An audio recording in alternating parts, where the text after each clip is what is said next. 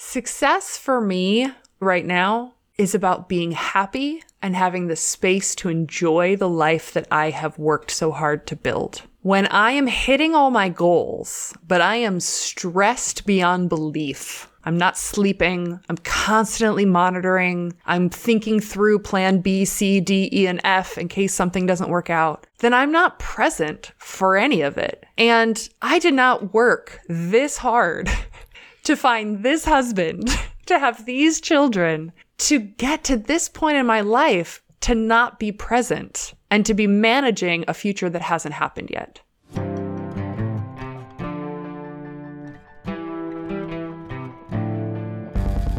This is the Sustainable Ambition Podcast, and I'm your host, Kathy Onetto. Here we explore how to dream big and work smart while making time for our lives and ourselves. Today, I'm in conversation with Christina Wallace, author of the new book, The Portfolio Life How to Future Proof Your Career, Avoid Burnout, and Build a Life Bigger Than Your Business Card. This book is so on point with what we explore here on the podcast. The ideas of having big ambitions and navigating the natural rhythms of our life and work, while also allowing ourselves to craft these in a way that results in more joy and less stress. What does Christina mean by a portfolio life? She'll tell us more in the episode, but here I want to offer this frame. In the book, Christina writes, quote, the term portfolio life was first coined in 1989 by Charles Handy in his book, The Age of Unreason. He bristled at the notion that your life's work should be one narrowly defined job and instead argued it could be a collection of passions, interests, and hobbies. So, what to take away there is broaden your view of the possibilities for your work, and you'll hear about this in the episode. Christina goes on, quote, while his definition was still work focus, I expand the definition of a portfolio life more broadly to include relationships, community, personal growth, and impact. So what you're hearing in that, it's a full portfolio across work and life. And in the book, Christina tells you the why, what, and how. Why is this important now? What does your portfolio look like? And how to make it a reality for you. So let's jump into the episode where I'll formally introduce you to Christina and where you'll hear how the portfolio life invites you to own your agency to craft the life you deserve. Welcome back, everyone. I am so excited to be joined today by Christina Wallace, author of the new book, The Portfolio Life How to Future Proof Your Career, Avoid Burnout, and Build a Life Bigger Than Your Business Card. Christina is a self described human Venn diagram, a concept which we'll hear more about, and she has crafted a career at the intersection of business, technology, and the arts. She is currently a senior lecturer at Harvard Business School, where she teaches entrepreneurship and marketing. Christina is a serial entrepreneur who has built businesses in e-commerce, edtech, and media. And prior to this book, she also co-authored New to Big, How Companies Can Create Like Entrepreneurs invest like VCs, and install a permanent operating system for growth. She was also the co host of The Limit Does Not Exist, an iHeart podcast with millions of downloads. In her free time, rounding out her own portfolio, she sings with various chamber choirs, embarks on adventure travel, and is a self described mediocre endurance athlete. She also has the roles of wife and mother to two children. So I think a very well rounded portfolio indeed, Christina. So welcome to the show. Oh, I need a nap after that. I know. I went for the full bio there. yes, getting it all in. Thank you for having me, Kathy. yes, of course. Well, I absolutely love the book, Christina, and I think it will be really, I think this is going to be a must read for those navigating life and work in the decades ahead. And I love the philosophy and the model and how you really arm readers with so much to support them in building the portfolio life. And it's like, uh, get ready to get to work, folks. Like, and like, this isn't pie in the sky. You really give people mm-hmm. tools to get to work. And I'm sure we'll cover some of those details today. you know, because you even get into things like utilization rate and how mm-hmm. to calculate one's, you know, hourly rate if they choose to do that. And a lot of people, and, and, myself included, don't always think to go like, oh, are people going to really want to hear these nitty gritty details? But this is the really, really, you need to, to know some of this if you're yeah. going to go out on your own what have you. But before we get there, let's start at the basis. Like, how do you describe the portfolio life and why should we embrace this model in today's world? Sure. So the portfolio life really is based on three tenets. Number one is you are more than one job or opportunity, right? Your identity is not what you do for money.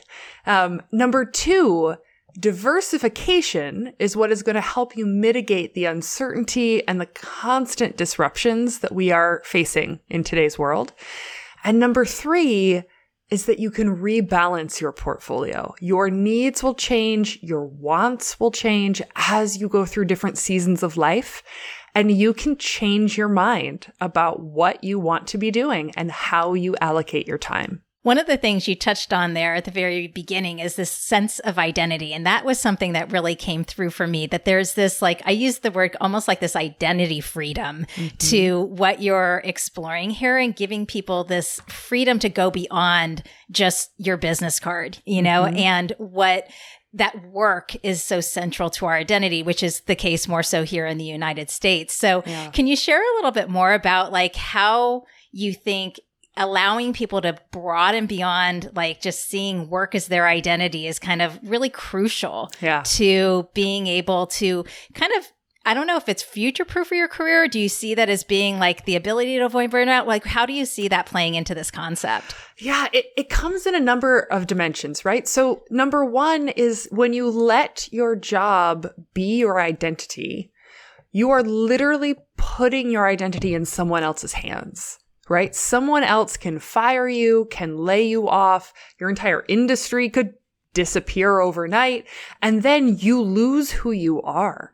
And I think we've seen this historically in blue collar workers in industry like mining where they lose their sense of purpose when that industry leaves their town. But you can also see this in folks even right now that are getting laid off after just 18 months ago having the upper hand in negotiations. So so it's important to make that distinction so that your identity can't be taken away from you. But it's also crucial in giving yourself permission to see what else is out there, right? If you form your identity around what you do today and an opportunity shows up, then the story you tell yourself about yourself will, will edit that opportunity and say, no, that, that's not who I am. I, I'm not a fit for that even if you're interested in it, even if it could be a really interesting zigzag for you. So having an expansive identity that you truly believe internally is actually what gives you optionality as opportunities come and the world changes. And you might say, well, I, I did this for one chapter of my life and I'm going to do that for the next chapter. And I have not changed who I am I'm just changing what I do. You know, so many people tell us to choose and to focus. Mm-hmm. And you know, but what you're sharing in, in, in what you just expressed is that we also limit ourselves. Yeah. And I think a lot of people actually want to, the mindset is almost like, let me find that path because then I can settle in. Yeah. I can, you know, the stress of figuring what's next or what I'm supposed to be doing, you know, I can lay that stress down. It's kind of like I found where mm-hmm. I'm meant to be. Mm-hmm. And yet there's a lot of risk in doing that as well. And so what I hear you saying is like really open your eyes and in your lens and your own sense of identity to mm-hmm. allow for more possibility. I'm glad you brought this illustration into the book because was, this was one of my favorite illustrations was the Tim Urban mm. illustration of like the multiple paths. Can you tell us about that? What do we get wrong about wanting to focus and choose? Yes. So it's this beautiful drawing um, that Wait But Why is his handle on Instagram. That's where I first came across it. Tim, uh, Tim Urban, he, he draws this like, it's, it's like all these different strands of spaghetti, right? These different paths that you could go on. And it's a little bit of a graph. So on the, you know, the left-hand side, it's like, you know, the beginning of your life.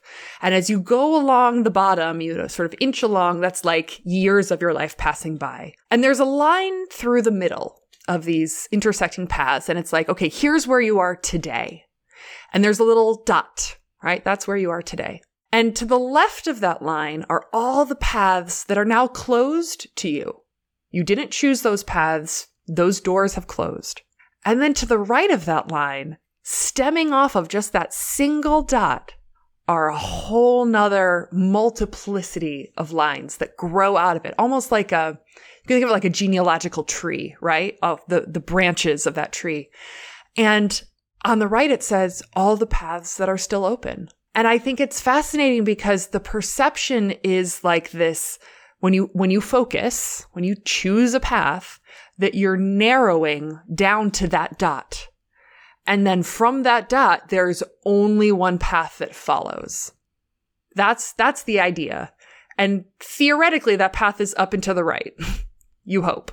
But that's just not the case. It just means that this is where you are today. And coming out of that, you could make so many different choices and you still have options. But you have to recognize you have options before you can even see what those options are. Yeah, and open yourself to that possibility, to mm-hmm. all these possibilities that are out there.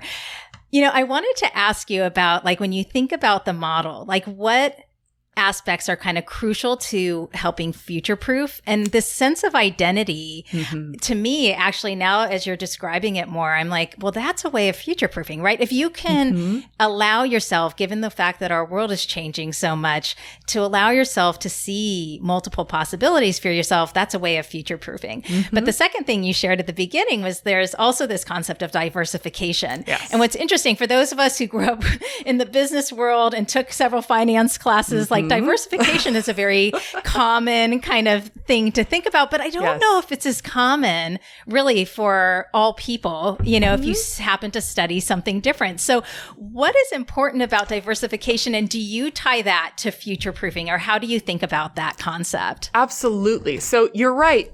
Not everyone gets a finance background, right? Like I didn't learn about diversification until I went to business school. And I studied portfolio theory in the finance classes. And it's this idea that you can design an allocation of assets in a financial portfolio to meet both a risk profile that you care about. How much are you willing to take a chance here? And to meet a certain reward or return profile. So you might say when you're very young, as financial advisors uh, tell us to do, put more of your money into riskier assets like stocks in the stock market because you have a long enough time period that you can take that risk now and you need the growth. You need the return in order to build the wealth you're going to need in retirement. But as you get closer to retirement, you don't have as much time to offset that risk. So you need to pull that risk profile back and go for bonds, go for fixed income securities so that you have lower risk and lower return. And that's okay because you're going to need that money sooner. So it's this idea that you can actually design a mix of things with the acknowledgement that each individual thing might not pan out. But that's okay because collectively the portfolio will deliver. And it's the idea that, again, we don't know what the future disruptions look like. I mean, since locking in the text of this book, AI and ChatGPT have blown up every conversation I'm in, every, uh, like, we're freaking out at Harvard Business School about what this means for everybody, right? And that is just in the time since I finalized the proof pages on my book and before I went to press. So that is how fast these things can come on. And that, make no mistake, this is going to change everything in the next five years. So if you can't plan for the future, and you can't, then you need to have a lot of bets in play so that one of them can pan out, even if I can't tell you which one it is. So diversification absolutely future proofs what, what you're looking for. But in many ways, I would say all of the attributes of a, portfolio life future proof because diversification future proofs you against outside uh, disruptions, right? Optionality, identity, they both future proof you on outside disruptions, but also internal changes of needs, of wants. As you develop and grow as a person, you might not be the same person at 55 as you were at 25. And if you start on a path and then you outgrow it and you don't see any other options for yourself, you're going to feel constrained to this life that doesn't fit you and you're not going to be happy. So it, it gives you the permission to change and grow, knowing that you can adjust with it. And then the last piece of the model around flexibility sort of feeds into that as well. It's as you have other things that enter your life, caregiving responsibilities, financial responsibilities, um, other parts that you want to be able to give time and attention to. How can you rebalance your mix of activities to make space for them rather than the old model, which was, okay, you can't work anymore. Flip that switch on, off, on, off. Like that, that doesn't fit most people. So how can you remix it?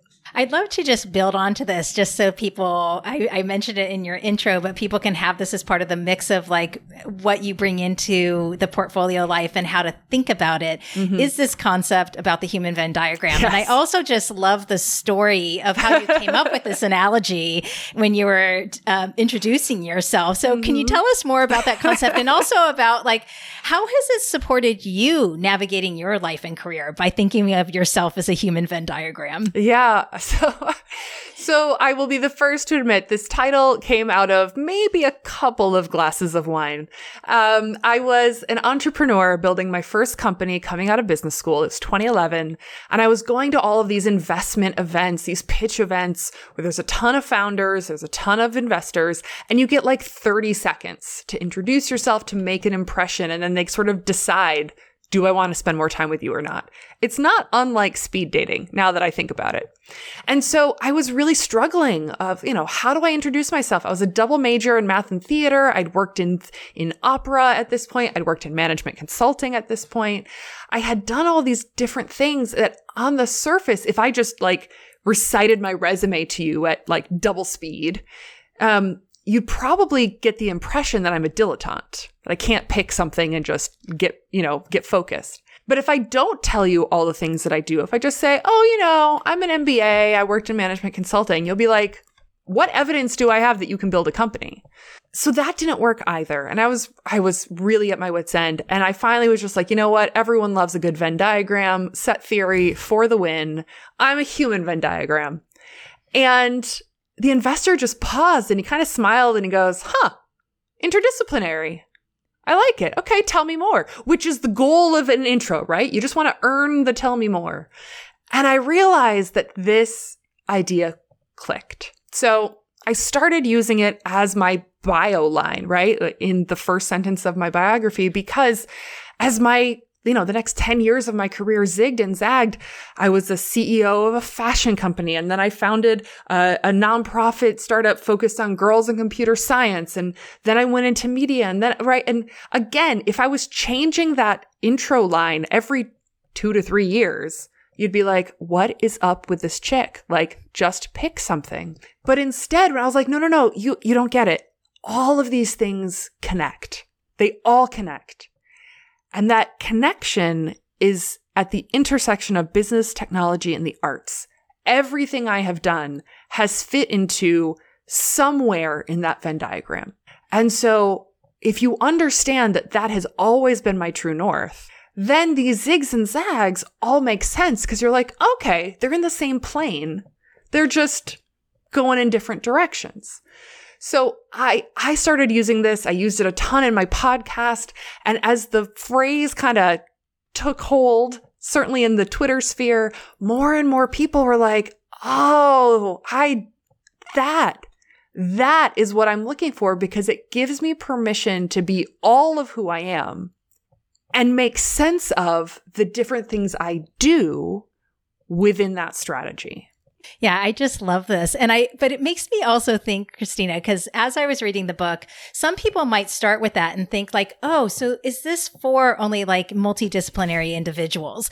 And yet if you you know, go back to the idea of diversification, it's almost like actually the goal here is to almost become multidisciplinary, right? Like yeah. it's to, you know, have the goal of creating a Venn diagram, building your yeah. diversification. And yeah. I know diversification plays out in different ways, mm-hmm. but is that how you think about it? Like, is this really about like, no, this is really, it's not for just the, those of us who have a lot of different interests. Like, you know, it's almost like the book Range, where it really mm-hmm. talks about the importance of like broadening our horizons, learning about a lot of different things because you can bring those into anything that you might do.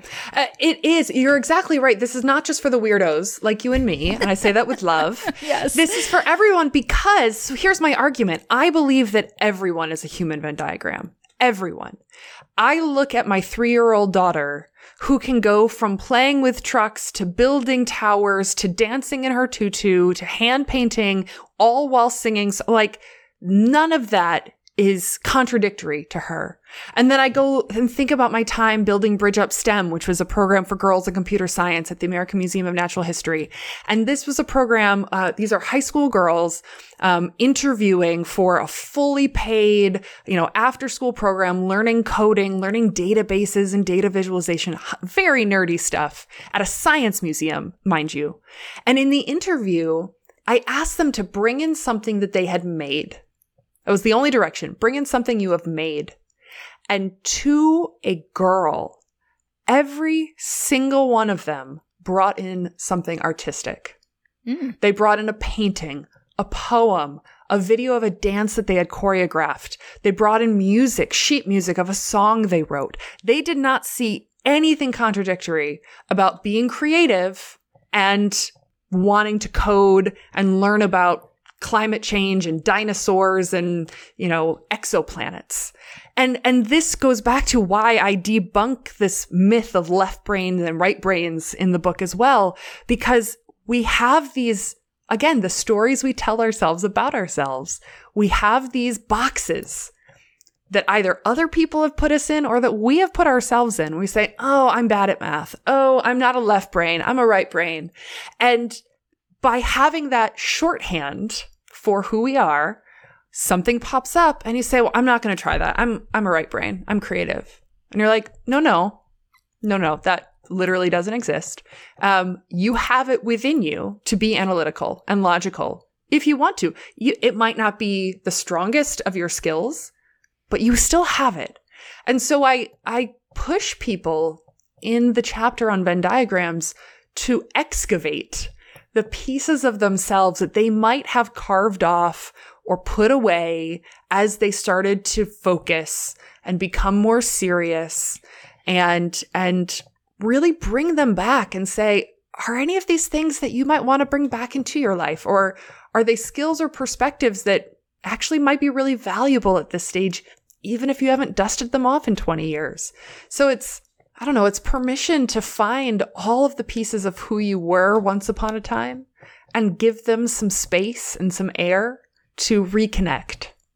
I love that. It goes back to, again, building that holistic identity mm-hmm. and that permission to kind of like, yes, bring back those elements that you might have put aside once we start getting socialized out into the world. Yes. So, yeah, for sure. Well, I wanted to come back. You started at the beginning with these three elements um, that you pulled forward. And I wanted to come back to this idea of rebalancing portfolio because, yes. you know, prior to the interview, I asked you to how you define sustainable ambition. And I loved both of your interpretations, uh, which I'm going to take in parts. You know, the one that I want to call out here, you said, quote, crucially, it's ambition that can evolve as your priorities and needs change through different seasons of your life. Mm-hmm. And I love this. It's exactly one of the core philosophies I hold around sustainable ambition. You know, what is the right ambition for this right time for you, given the context of your life? Mm-hmm. And you write about this for yourself and how you, using your model, really rebalanced your portfolio as you had children, mm-hmm. perhaps in other times in your life.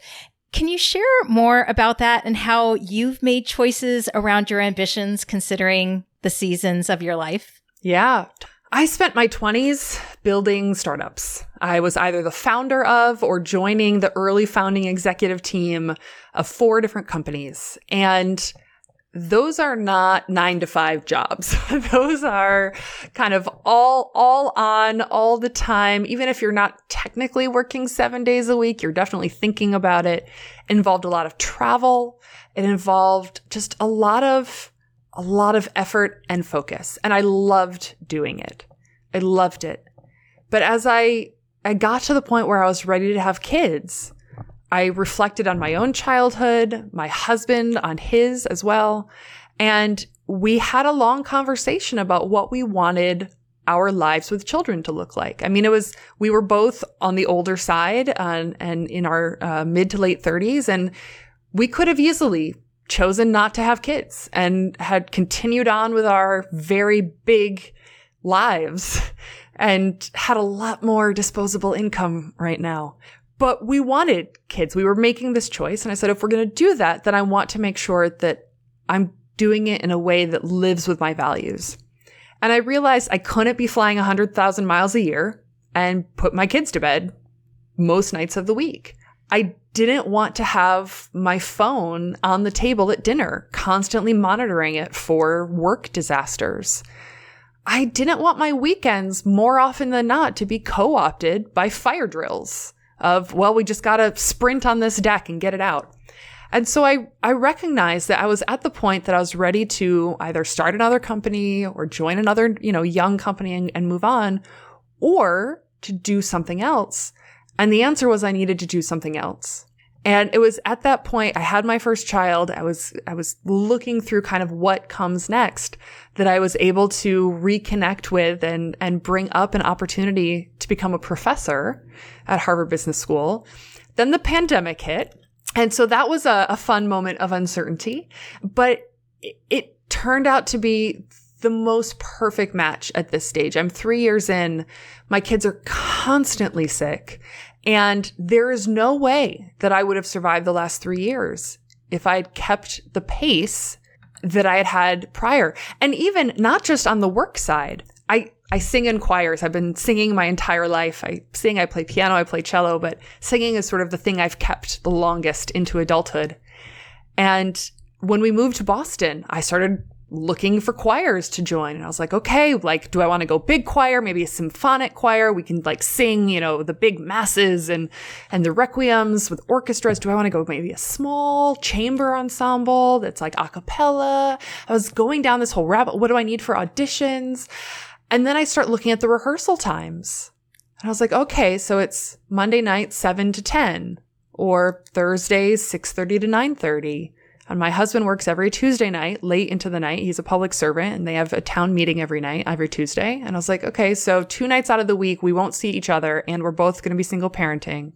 And then I got to throw in concerts and extra rehearsals when we get close to concerts. And I've got this book coming out and they also want me to take on a leadership role in this course. And I start doing the math and I'm like, I'm literally getting back to the 110% capacity that I had prior to kids. And that's not what I want. And so it was a really hard decision, but I put choirs on the back burner for a little while. I put a number of things on the back burner for a little while. And I said, right now, my portfolio has a lot of time dedicated to my kids. And that's okay. That's what this chapter of life requires. It's not forever. I really appreciate you sharing this example. And I appreciate how honest you were also in the book about navigating these balances, also the conversations with your husband.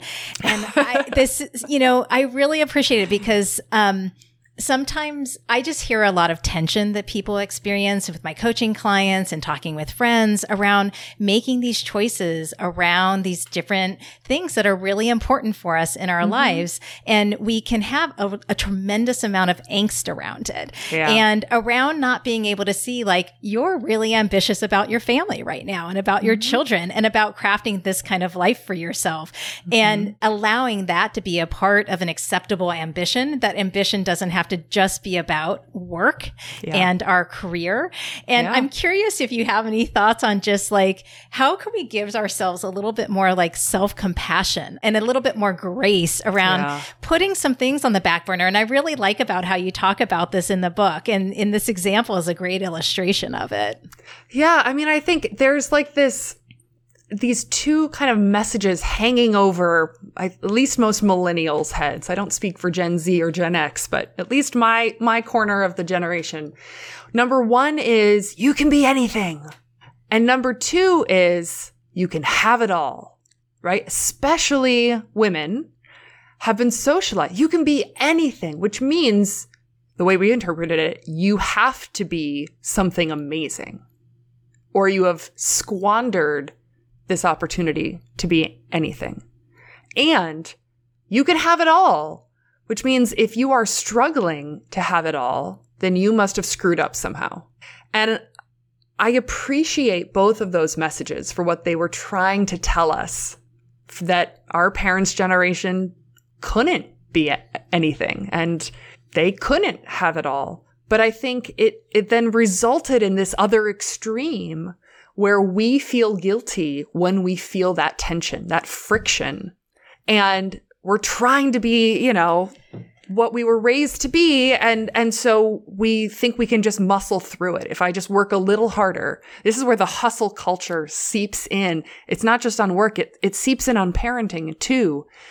This idea that like, I just have to work harder and then it will work out. And I think instead, what I'm hoping, I literally am telling myself this over and over. And, you know, you get to be part of the conversation with me and my own, my own voice is that having it all doesn't mean having it all at the same time.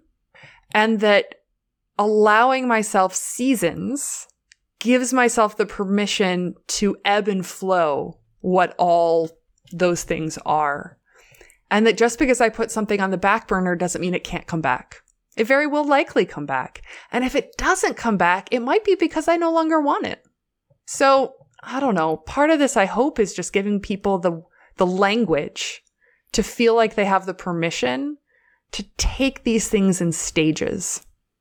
I think, you know, we we don't realize how much, how important language is yes. in terms of shaping our I- ideas of what models work and mm-hmm. what they're supposed to look like. Yeah. So I, I wanted to come back then to your second thing that you talked about with sustainable ambition in terms of how you articulated it. You said mm-hmm. it's the opposite of burnout. It's the ability to dream big and work hard and still have space and support for rest and recharging along the way. Mm-hmm. I was curious if you could share, you know, if you think like, can you dream big and work hard? Is that at odds with sustainability? And then how have you found that the portfolio life has helped you in building more sustainability and avoiding burnout? Yes, burnout is absolutely the thing that I struggle with the most. And I say this straight up in the book, like do as I say, not as I do, because I am still working on this. But it, you know, it, it comes from a place, I do dream big. I have huge goals for my life and for my family and for my friends. I mean, no one can talk anyone up better than I can talk my friends up. Like, bring it, right? Huge goals. And I dream in technicolor and I work hard. And every time I've gotten to the point of burnout, I've said, you could absolutely have seen this coming.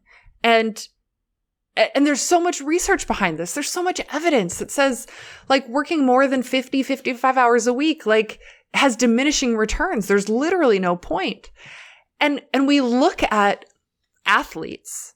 We don't expect someone to run a marathon and then get up and run another an hour later, right? Recovery, nutrition, rest. These are all really important components of the training for athletes who have big goals and who work really hard to achieve them. And I fully understand that in that context, in the physical context, you exercise hard, you have to recover hard. It absolutely is true in in our lives too. And that's both physical rest, but also mental rest, the space to daydream and meander and browse and get bored. All of these things are crucial for recovery and for finding the space to, to find that next push for your ambition. Otherwise you burn out. And so I, I don't think these are at odds. The challenge is when you are leading a portfolio life, you can easily become overbooked and overburdened, particularly because you like all the things you're doing. You chose them for your portfolio. And unlike just having sort of one job and maybe nothing else in your life, each of the pieces don't necessarily see the commitments that the other pieces have, right? You sign up for this thing, they don't know what you've already said yes to in other parts of your life. So you are the only person that has the full story, which means it is on you to be active in managing your capacity, your load.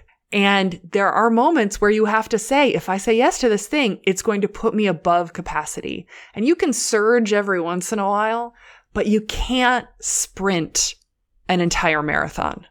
So, so being really intentional about where you allocate your effort, your resources, your, your physical health is what allows you the stamina to go after those big goals.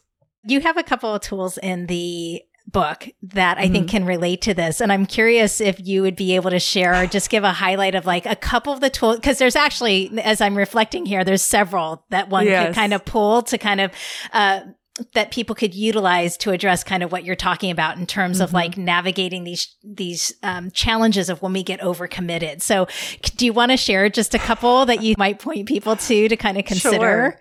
So there's a couple of tools uh, that I love in this world, but uh, two that I have uh, blatantly stolen from my colleagues in the operations management world uh, are around critical path and um, capacity utilization. So the critical path is when you are working on sort of a big project. Um, I use an example in the book of my friend Risa, who plans this elaborate Thanksgiving dinner with her Filipino American family. And you have multiple moving pieces, some dependencies from one thing to the next, and a fixed amount of resources. You have to map out how do I stage these things? Which things have to go before which other things? And then once this whole thing is mapped out, how tight, how, how uh, rigid or how flexible is the critical path, which is if everything goes right, that sort of tells you the shortest amount of time you can do the whole thing in. And if you aren't giving yourself flexibility of like, oh, something might go wrong. That piece might be delayed. Those biscuits might get burnt. Whatever that thing is, if you have a very rigid critical path that says it takes, I'm making this up, 22 hours and I'm giving myself 22 hours and seven minutes, right? Like that's not reality. That's not real life. And you're going to be stressed the whole time because not only do you have to do all these things, you have to also live one layer above while monitoring to make sure that everything is still going right. That is very stressful and you don't get to enjoy any of it. So there's a way to think about the critical path and how much flexibility you're building in to accommodate the reality of life. This is where I never follow my own advice. I'm like, it'll work out. It doesn't. It doesn't always work out. The other piece is around capacity utilization. And this is a fancy way of saying, how busy are you, right? Of how much time you have what proportion of it has already been spoken for?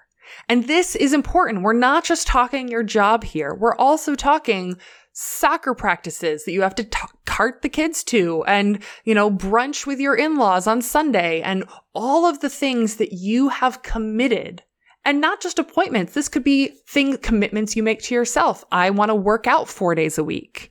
I want to take time to go to acupuncture. Whatever those things are, those are committed hours.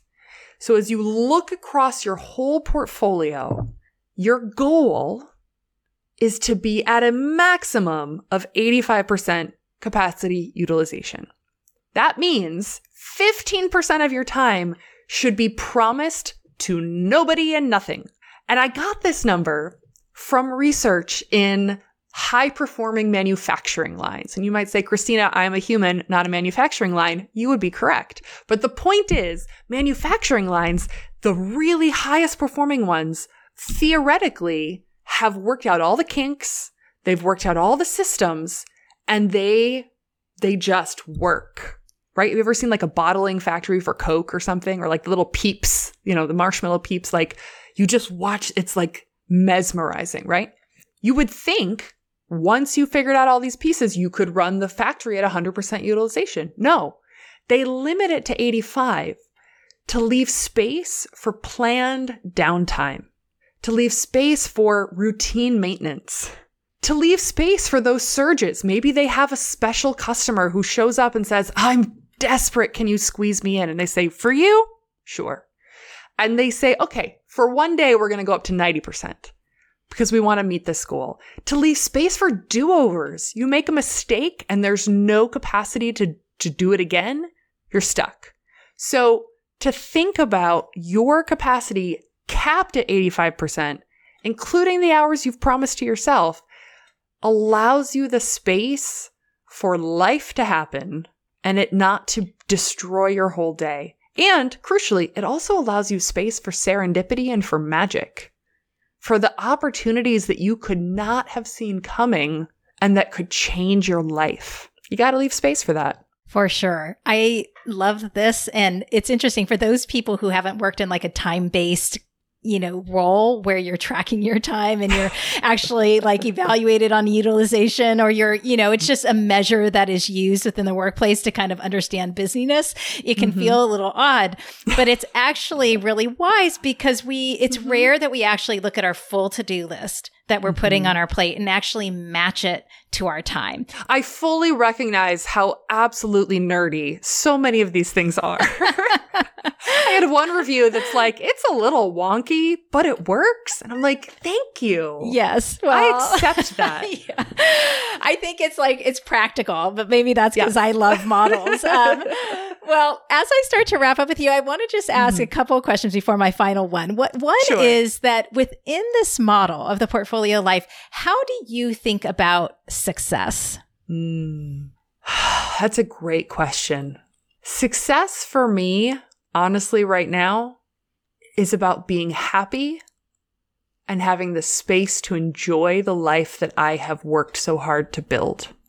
When I am hitting all my goals, but I am stressed beyond belief, I'm not sleeping, I'm constantly monitoring, I'm thinking through plan B, C, D, E, and F in case something doesn't work out, then I'm not present for any of it.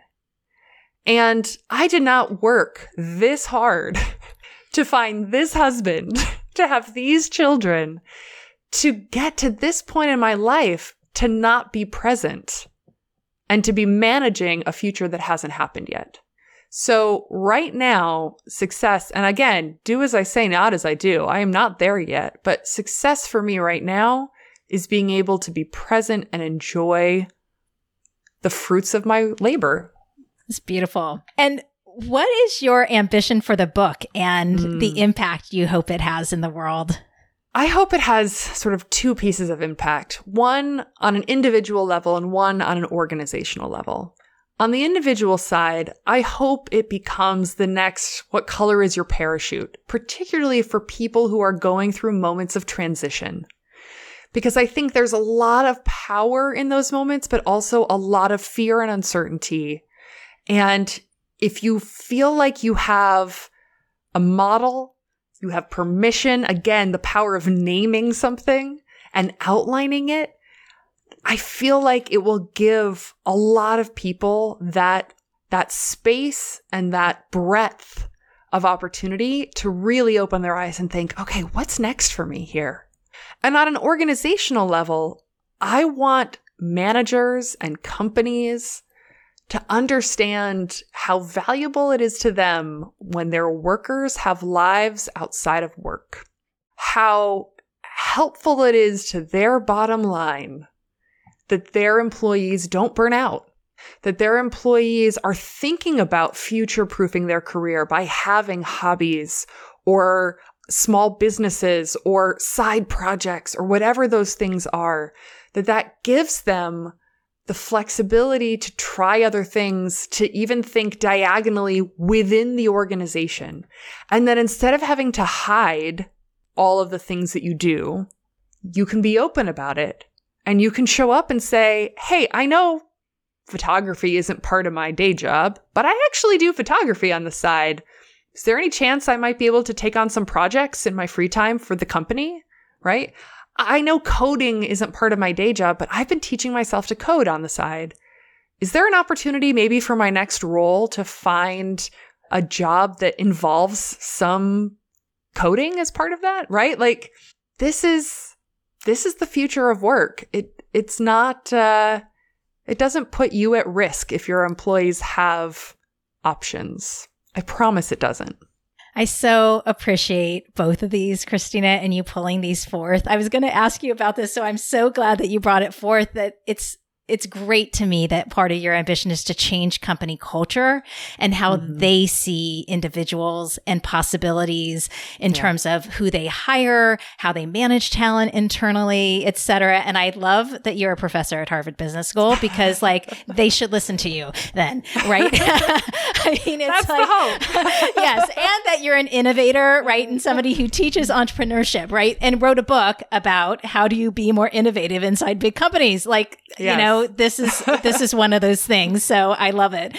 Um, well, just to wrap up, I'd like to just mm-hmm. ask you, like, what's a final takeaway? Like, this may be a big question, but what's a final Ooh. takeaway or guidance you'd leave our listeners with around just stepping into the portfolio life? Because I say it's a big question because there's a lot in the book that people could do, but where might you point people to kind of get started with this after they buy the book?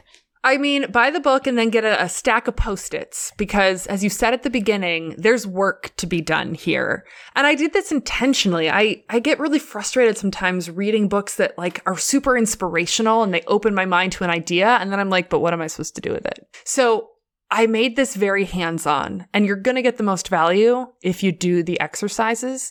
Maybe even grab a friend and do it with them. But I think the takeaway that I I really want your listeners to walk away with is that you deserve a life that has rest, that has a rewarding career, that has space for you to be happy. And I think one of the maybe unfair criticisms of young people today, this YOLO, uh, uh, pejoratively said, you only live once, but we do. We do only live once, and tomorrow is not promised.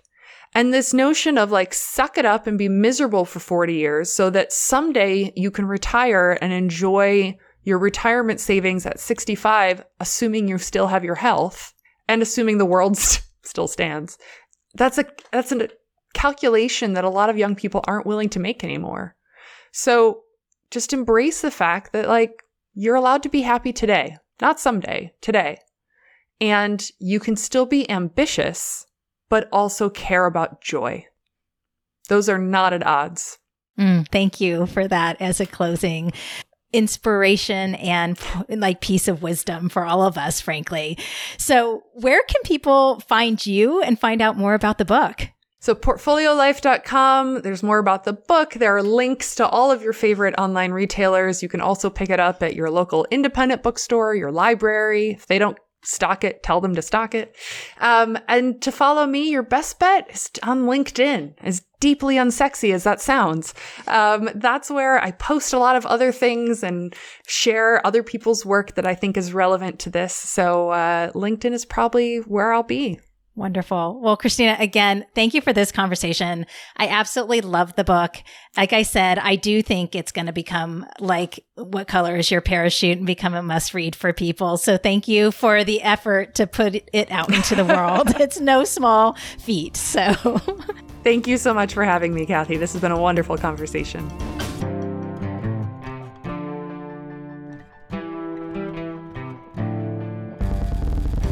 I so appreciate Christina's ambitions for her book, and I'm right there with her. Both my hope for those of you facing career transitions that you can give yourself what I'll call identity freedom to open up your field of vision for all the possibilities in front of you and experience less angst and more joy in your exploration. And around her ambition for companies, for them to get their act together around this and allow for more possibilities for who we can be both inside and outside of work. Pulling through a few threads that spoke to me out of today's conversation with Christina on the portfolio life, I want to offer a few questions for you to consider along the lines of the pillars of sustainable ambition. So, around right ambition, if you were to create your Venn diagram, What might you put in your three circles? Christina offers an exercise in the book to help you do this. Around right time, I want to offer two prompts. First, I often say that we should be taking good risks always. So, what bets do you want to have in play right now to allow for diversification and building in optionality to fuel future possibilities? The second question I'd pose is how can you allow yourself more grace in navigating the shifting of your portfolio for different seasons of your life? What do you want to prioritize in your portfolio now? What might you choose to put on the back burner? And then finally, around right effort, are you thinking about your capacity and load? I loved the examples that Christina shared and the tools she offered. How can you create more sustainability by leaving more space in your schedule, in your capacity, and in your plans? So, with that, let's grab our post its and get to work in building a life with work that works for you.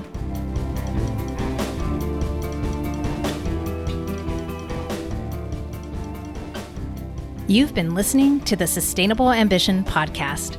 Find more inspiring interviews and get links to the ideas, resources, or people in today's show at sustainableambition.com slash podcast. And if you enjoyed today's podcast and would like to hear more, please follow or subscribe. It's absolutely free, and that way you don't miss an episode.